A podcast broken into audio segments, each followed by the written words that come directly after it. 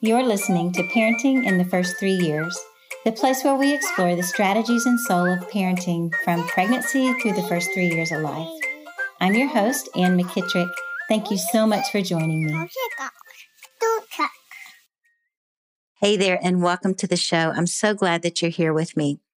You know, it's not at all uncommon for you to get lots of advice from everyone when you have a new baby. There's just lots of opinions out there, and it seems like people think that they need to share it with you. In this episode, we're going to look at some of these opinions. Things like don't pick your baby up every time they cry, or you're going to spoil them. Or rocking your baby to sleep is a bad habit. You don't want them to get used to that every time. My guest today is on a mission to bust these myths surrounding the first 60 days of life. She wants everyone, especially legislators, employers, and caregivers, to understand that the first months of a child's life are foundational and that parents need to be supported through this time in many different ways. She's an author, speaker, and creator of Neuro Nurturing. As an early brain development specialist and founder of Brain Insights, she's published many resources for educators and parents and is dedicated to making early brain development become common knowledge and positive nurturing experiences common practice. I think you'll love what she's got to share. So here we go. Enjoy this conversation with Deborah McNelis. Thank you, Deborah, so much for joining me. I love talking with you about babies, and I am really excited about what we're going to talk about today. So thanks so much for being here. Well, I appreciate you inviting me. And yes, talking about babies, it will be great fun. Yeah. So you have a new book out. Tell us what's the name of this book and why did you write it? It is called The First 60 Days. And the reason I wrote it is well, let me backtrack a little to get to the reason. When I first started learning about brain development back in late 90s and then the early 2000s, I started working for an advocacy agency. And there was something called the Brain Project. And the Brain Project was developed in collaboration with Dr. Bruce Perry. So, Bruce Perry's work and his neurosequential model was the basis of my learning about early brain development.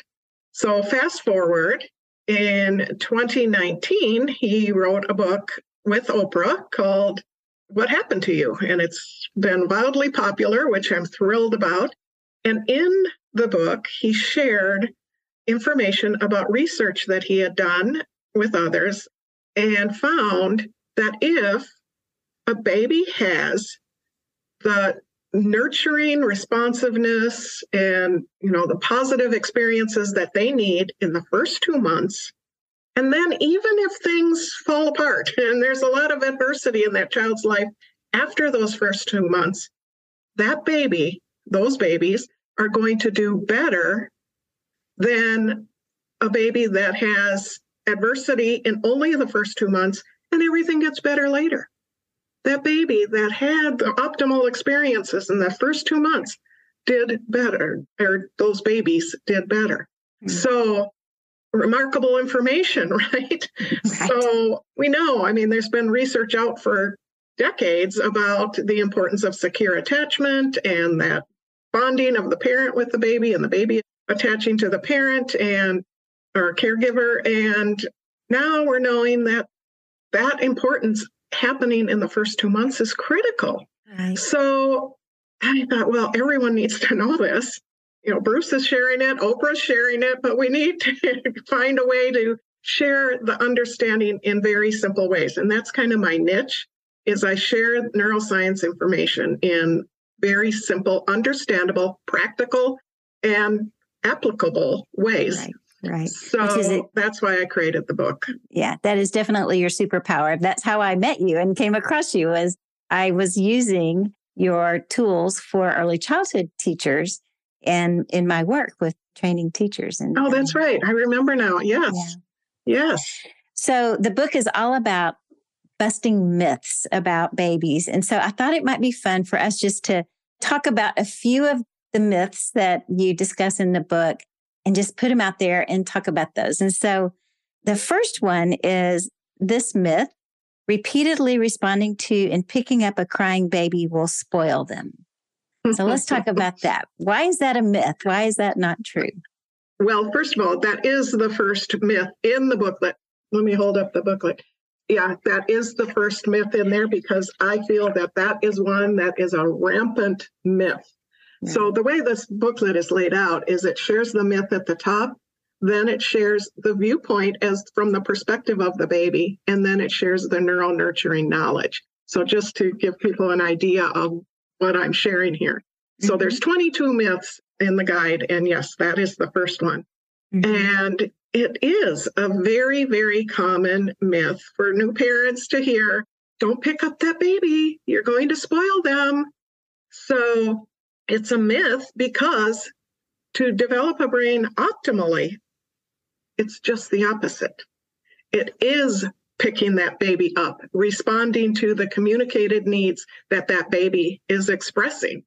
When a baby expresses their need and it's responded to, it is contributing to wiring the highest functioning area of the brain and reducing the overdevelopment of the stress response area of that baby's brain.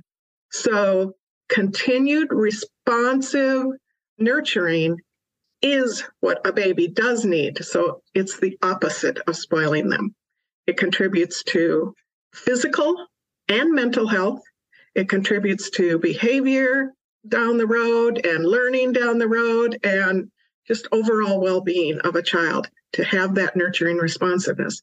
I often use the analogy and I know others do too. But when you think of planting a seed, you plant that seed and you nurture it at the beginning. It needs attention, it needs nurturing, it needs what it needs, right? Mm-hmm. So we provide the water and the sunlight and support and you start seeing maybe it's wilting and it's not doing well, well, then you provide more nurturing for it. That's what is needed at the beginning of that growth. And then it gets stronger. It gets stronger and it doesn't need as much nurturing. That's exactly what happens with babies, with children, with us. Mm-hmm. so it is definitely needed. Yeah. So this might be a strange question, but is there ever a time to let your baby cry? when that's the best option? No. The only time that would be is you've tried to meet the baby's needs. You have responded and you've provided, you know, you fed them and you checked if they're too cold and you checked if their diaper is wet or, you know, all of those kinds of things. You tried to soothe them. You've done all you can. And maybe you're at the point where ah, I'm going crazy. I can't get this baby to stop crying. And if you need a break from that, that would be the only time you'd lay that baby down in a safe place and take a moment, go take a deep breath, get a drink of water, something. That right. would be the only time I would suggest it. And I think probably every mom can relate to that scenario when you think, I can't stand another moment of this. And um, right. And I think we can all relate the time it takes to put that crying baby down and go get a drink of water and, you know, take a moment. It's maybe two, three, four minutes probably right. for right. most of us before we can gain our composure and come back and take right. care of what needs to be done. So I think it's a good thing for us to all know that everybody gets to that point sometime. Right. But not to purposely leave oh, them. Oh, absolutely right. Yeah. No, no. Okay. Exactly. So that's myth number one busted. Pick up your crying baby because they're not crying to manipulate you. Right. In whatever way they're communicating a need, you just right. want to respond to them. When we have a need, when we're upset, we want somebody to hear us, respond to us, be there right. for us. Dr. Yeah. Mark Brady wrote a book, and in it, he talks about something called the big brain question. And he says, We want the big brain question always answered yes. And the question is Are you there for me? Do we have someone there for us when we need someone? Okay, well, let's look at myth number two, and that is that rocking your baby creates a bad habit. Tell me about that one. Yeah, that's a myth too, because babies prenatally, they had a lot of movement. They were used to that movement and it's comforting. It's regulating to the brain. It calms the dysregulated brain when we do that rocking. And so it's usually quite natural. You pick up a baby and you kind of start rocking, right? It's just an instinct. It's natural for us to do that.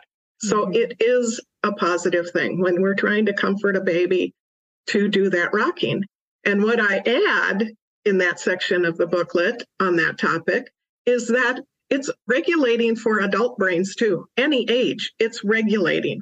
So if you're rocking that baby and you're in this swaying and rhythmic pattern, you are helping to regulate your own brain at the same time. Right.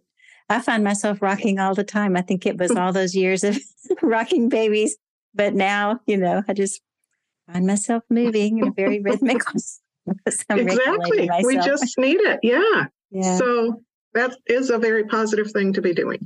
Mm-hmm. So does that mean that swings and things like that are good for babies? No. What's the difference between a swing swaying and a body swaying? Well, there's a couple of things. The swing is only going to continue in the same exact way.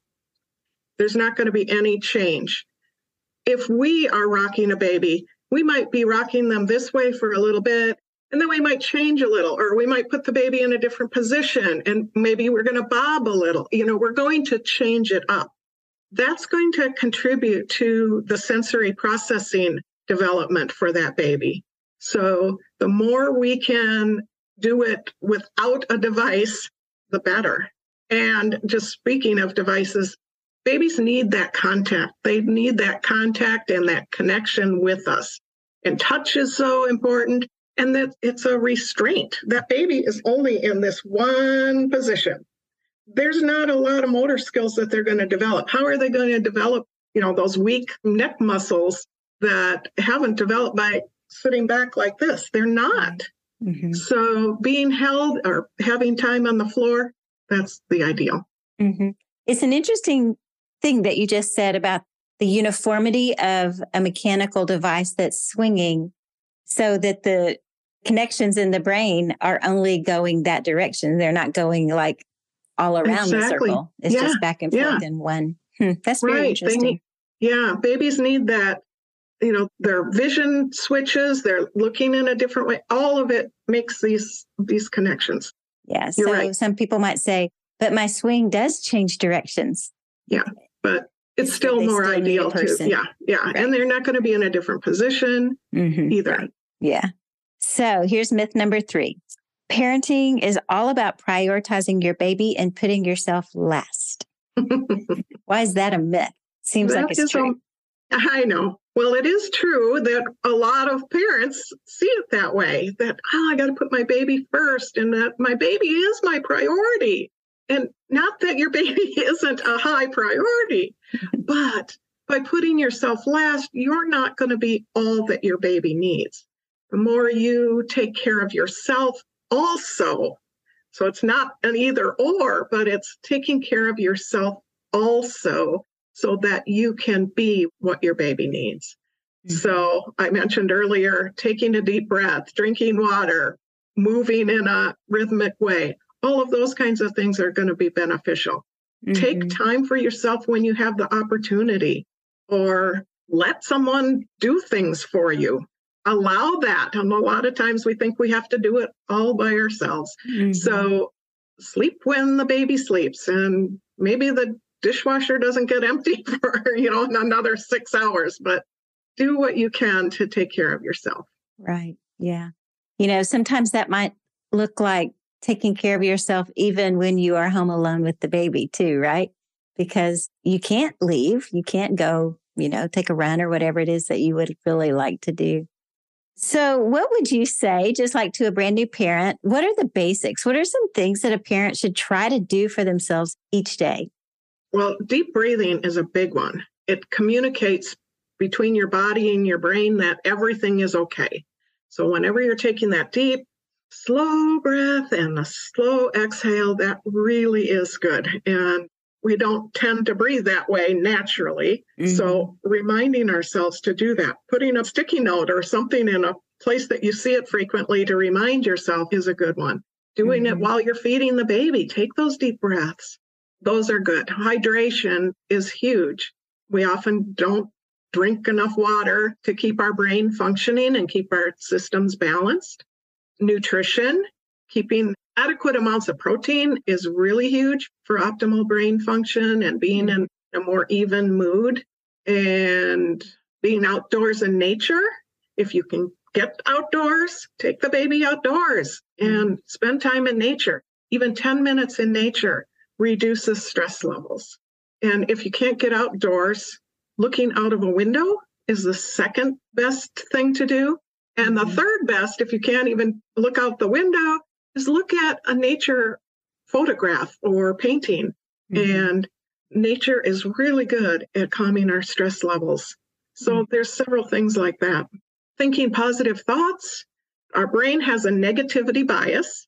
So it's always unconsciously scanning the environment and the people in it for safety. So it's always on the lookout unconsciously and has that bias to try to keep us safe. And I can imagine that brain. that bias gets really heightened when you have a newborn. You know, this feeling of, I've got to keep everything safe. I've got to keep this baby safe and me safe and everybody's safe. Exactly. Yeah. So focusing your attention on positives, find something to be grateful for, focus on that. What really happens is when we refocus our attention on the positive, what happens is your brain starts looking for other things that align with that. So mm-hmm. think about, yeah, I handled that well today, or I got that accomplished today. Well, maybe your brain's going to start looking for, oh, yeah, and you did that too. And you did mm-hmm. that. So you can feel really good. Those are great tips and really great, especially if a brand new mom is experiencing a little bit of baby blues or, you know, just kind of that postpartum down downtime emotionally. Those are great tips for that. I would add in try to work it out with a partner or family member to get a good long hot shower each day if that's oh, what yes. would help you feel better or to just move your body a little bit maybe do a yoga video or something just to help yourself stretching yeah. is good another one even smiling mm-hmm. releases feel good chemicals yeah. even if you do a fake smile wake yeah. up in the morning and stretch or put that baby you know down for their nap and do mm-hmm. a good stretch with a big smile it activates feel good chemicals Hmm, so Something that simple. Yeah. Okay, let's look at another myth. This one is the senses of a newborn are far from being fully developed. Right. Often people have the belief they don't hear, see, you know, don't have pain. Yeah, all of those things. They don't have those abilities, but they really are quite heightened, actually. Babies can hear your voice before they're born. They can tune to you know notice their mother's voice. They can tune to their mother's voice because they recognize it. So all of those things are well developed for safety. It's all about survival right? Mm-hmm. the brain right. is designed for survival. So those senses are all very heightened. However eyesight is not vision is not. So with vision it's helpful to understand is that the baby can only see about the distance from when you're feeding them and you have them in your arm at this distance to your face. That's about the distance that they can see. So it's very, very important to hold the baby while you're feeding them rather than propping a bottle and having them feed somewhere else and then look at them. Mm-hmm. So it's optimal to be doing that eye contact and having those exchanges for their visual development, it's emotional development as well. The baby syncs with you. You and the baby's heart rate start syncing together when you do that. So that is ideal and much better than looking at your phone while you're mm-hmm. feeding that baby, as tempting as it might be. so just right. knowing that how much you're contributing to that baby's development. Um, mm-hmm. Yeah. It helps. One time I was visiting some friends and they just had a baby and I was in the hospital room with them and it was the mom and the dad and the newborn was in there and they were letting me hold the baby and the baby got upset and was started crying. And so I just said, Oh, I think she needs you to hold her. And I gave her to the mama and she just automatically stopped crying.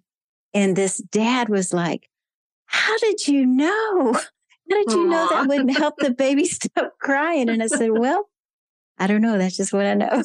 but exactly. but they do. They know the voices that have been speaking to them, especially mom, but yes. they also know other family members' voices. And and the scent, fascinating that's the research. other piece of it. And we didn't bring that up. Yeah. That the baby recognizes their mother's scent mm-hmm. as well.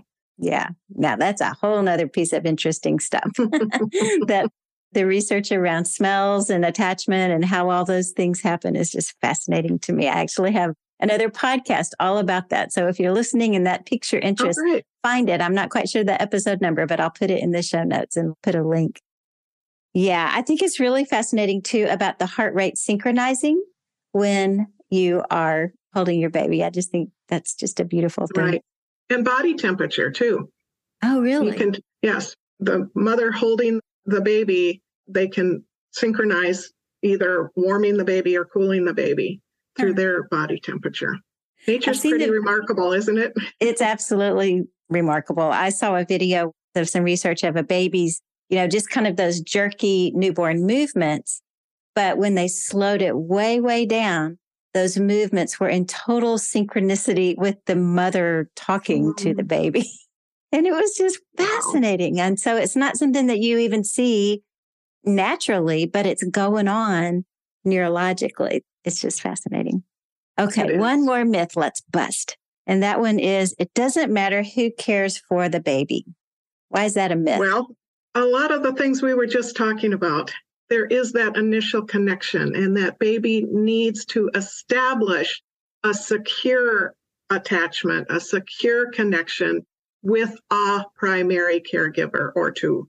You know, if there's one primary parent or caregiver, that's terrific if it's two then, you know making those connections and that feeling that safety that's the key so that they feel that trust and security and know that person is there for them like dr mark brady's question that when that's established that is beyond it's difficult to express all that that does for the baby so that that establishment of that bond and that trust and that security and that attachment is key to developing a baby well. Mm-hmm. And it contributes to resiliency. It contributes, you know, to ultimately to later as the brain develops further, self regulation, but it's beginning right there through those relationships. Mm-hmm. So if a baby is having this person this day and this person that day and this person that day, it's hard to establish that. And I know that's difficult to hear because some situations that's what is needed. But if there's one main person that gets to spend the majority of the time with that baby, that's the ideal. Yeah. And I think it's really important to point out that if you need to go to work, you know, sometimes people have to go back to work pretty quick after having a baby. And if you put your child in a childcare setting, whether it's someone coming to your home or to a center or whatever the program is or the situation that you have, whoever's taking care of your baby is going to create that same kind of attachment because they will be the primary caregiver for those hours. But it does not negate or take the place of that parent caregiving relationship. Right. It's always That's right. first. That's always first. And and I just think it's really important for us to remind and make sure that people understand that about outside care. But what about if one parent says, I just don't feel like I'm forming a relationship with the baby. I feel like the baby is happier with this partner over that partner. I mean, what would you say to that? What could a person do to try to hone in on that attachment? For them to establish the attachment in mm-hmm. addition to the primary mm-hmm. person? It's meeting the needs, it's tuning in, the attunement, tuning in to the express needs of that baby. There's an example of a friend who their daughter had a newborn, and I was visiting and I was sharing. I have these neural nurturing packets that you refer to. And one of the cards in the packet says, to meet the needs of the baby, attuned to what that baby needs at the time, not to what you want the baby to be doing at that time. And she mm-hmm. looked at that card and she turned to her dad, who was the grandfather of the baby, and said, See, dad? because if the baby was, you know, falling asleep or diverting attention, that grandfather was trying to get that baby back. Let's play, let's have fun, and let's. And she was trying to communicate. Well, you got to follow the lead of and the needs mm-hmm. of that baby. Yeah, and that's a learned skill. It's also an innate skill, and so it's a combination of the two. And we figure it out as parents. We figure out how to attune to our child. We learn to read those cues. It becomes a partnership with the baby. The baby's uh-huh. trying to communicate with you and show you what they need and you need to learn their language. And so right. it does take a while to determine what that all is. Yeah, it does. You know, we used to foster babies. We only took infants when we fostered. And I discovered over time that when a new baby came into the home, that I needed to spend three full days with just me to mm-hmm. form that primary attachment in our home before we had everybody else stepping in to do some of the caregiving. And it took me three all nights to learn a baby's cues and learn how to read what their different cries meant and what their rhythms were and what helped them soothe and all of those kinds of things. And so that was my experience with that and a really interesting example of seeing that whole principle illustrated right there, you know, in front of me like that. Wonderful. So these are just a few of the 22 myths that are debunked in this book. How can people get a hold of it so they can learn the rest? It's available on my website, which is braininsightsonline.com. Okay. Well, we will put that link in the show notes. And one last thing I know that you are on a campaign to do this movement about the first 60 days of life. So, share a little bit about that and how people could participate. Well, yes. So, I just have a passion to make this broadly understood. That's always been my goal with my company, Brain Insights, is to make early brain development become common knowledge.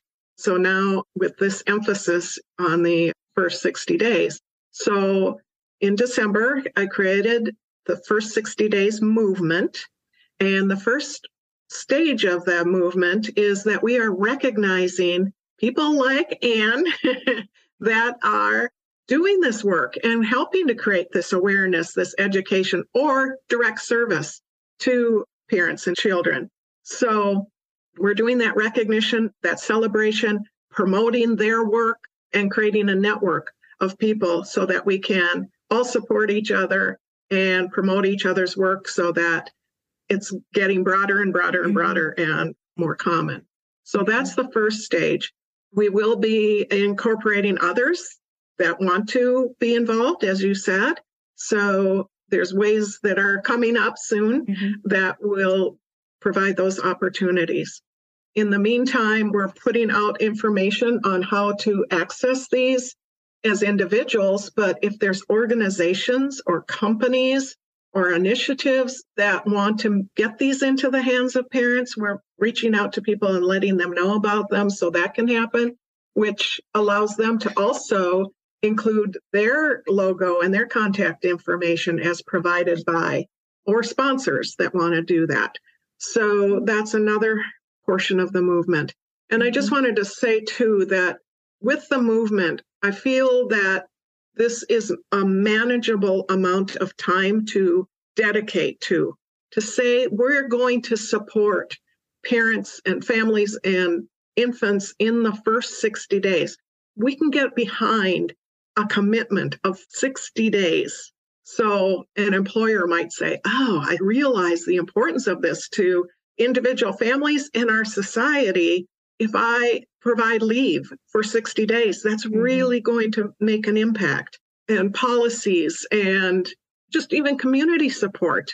Families can commit to, yeah, let's all decide how we can support this family for the yeah, first let's 60 do meals least, for 60 days. yeah, at least 60 days. Exactly. Yeah. So it can be neighbors and communities and volunteers, and we can do 60 days, right? Right. Yeah. That is so great. Well, one thing I'm doing, just so you know, is I'm giving this to people when I go to their baby showers because um, Oh. that's one way that I can contribute to the cause of the first 60 days. And so thank you so much for joining me in this conversation, Deborah. It's been really great to talk with you. Well, I have enjoyed it very much. So, again, appreciate you inviting me. Thank you. You're so welcome. You guys can find Deborah's stuff in the show notes, and we will see you next time. Bye bye. If you love today's episode, take a minute and subscribe to our podcast. And one last thing I'd love to pray for you and your baby if you'd like for me to. You can email me at ask at nurturednoggins.com. Your request can be as simple as just one word, or it can include an explanation. Either way, you can trust that I will pray for you. It's a quiet, simple way that I can connect with you and your family and support you in your parenting journey.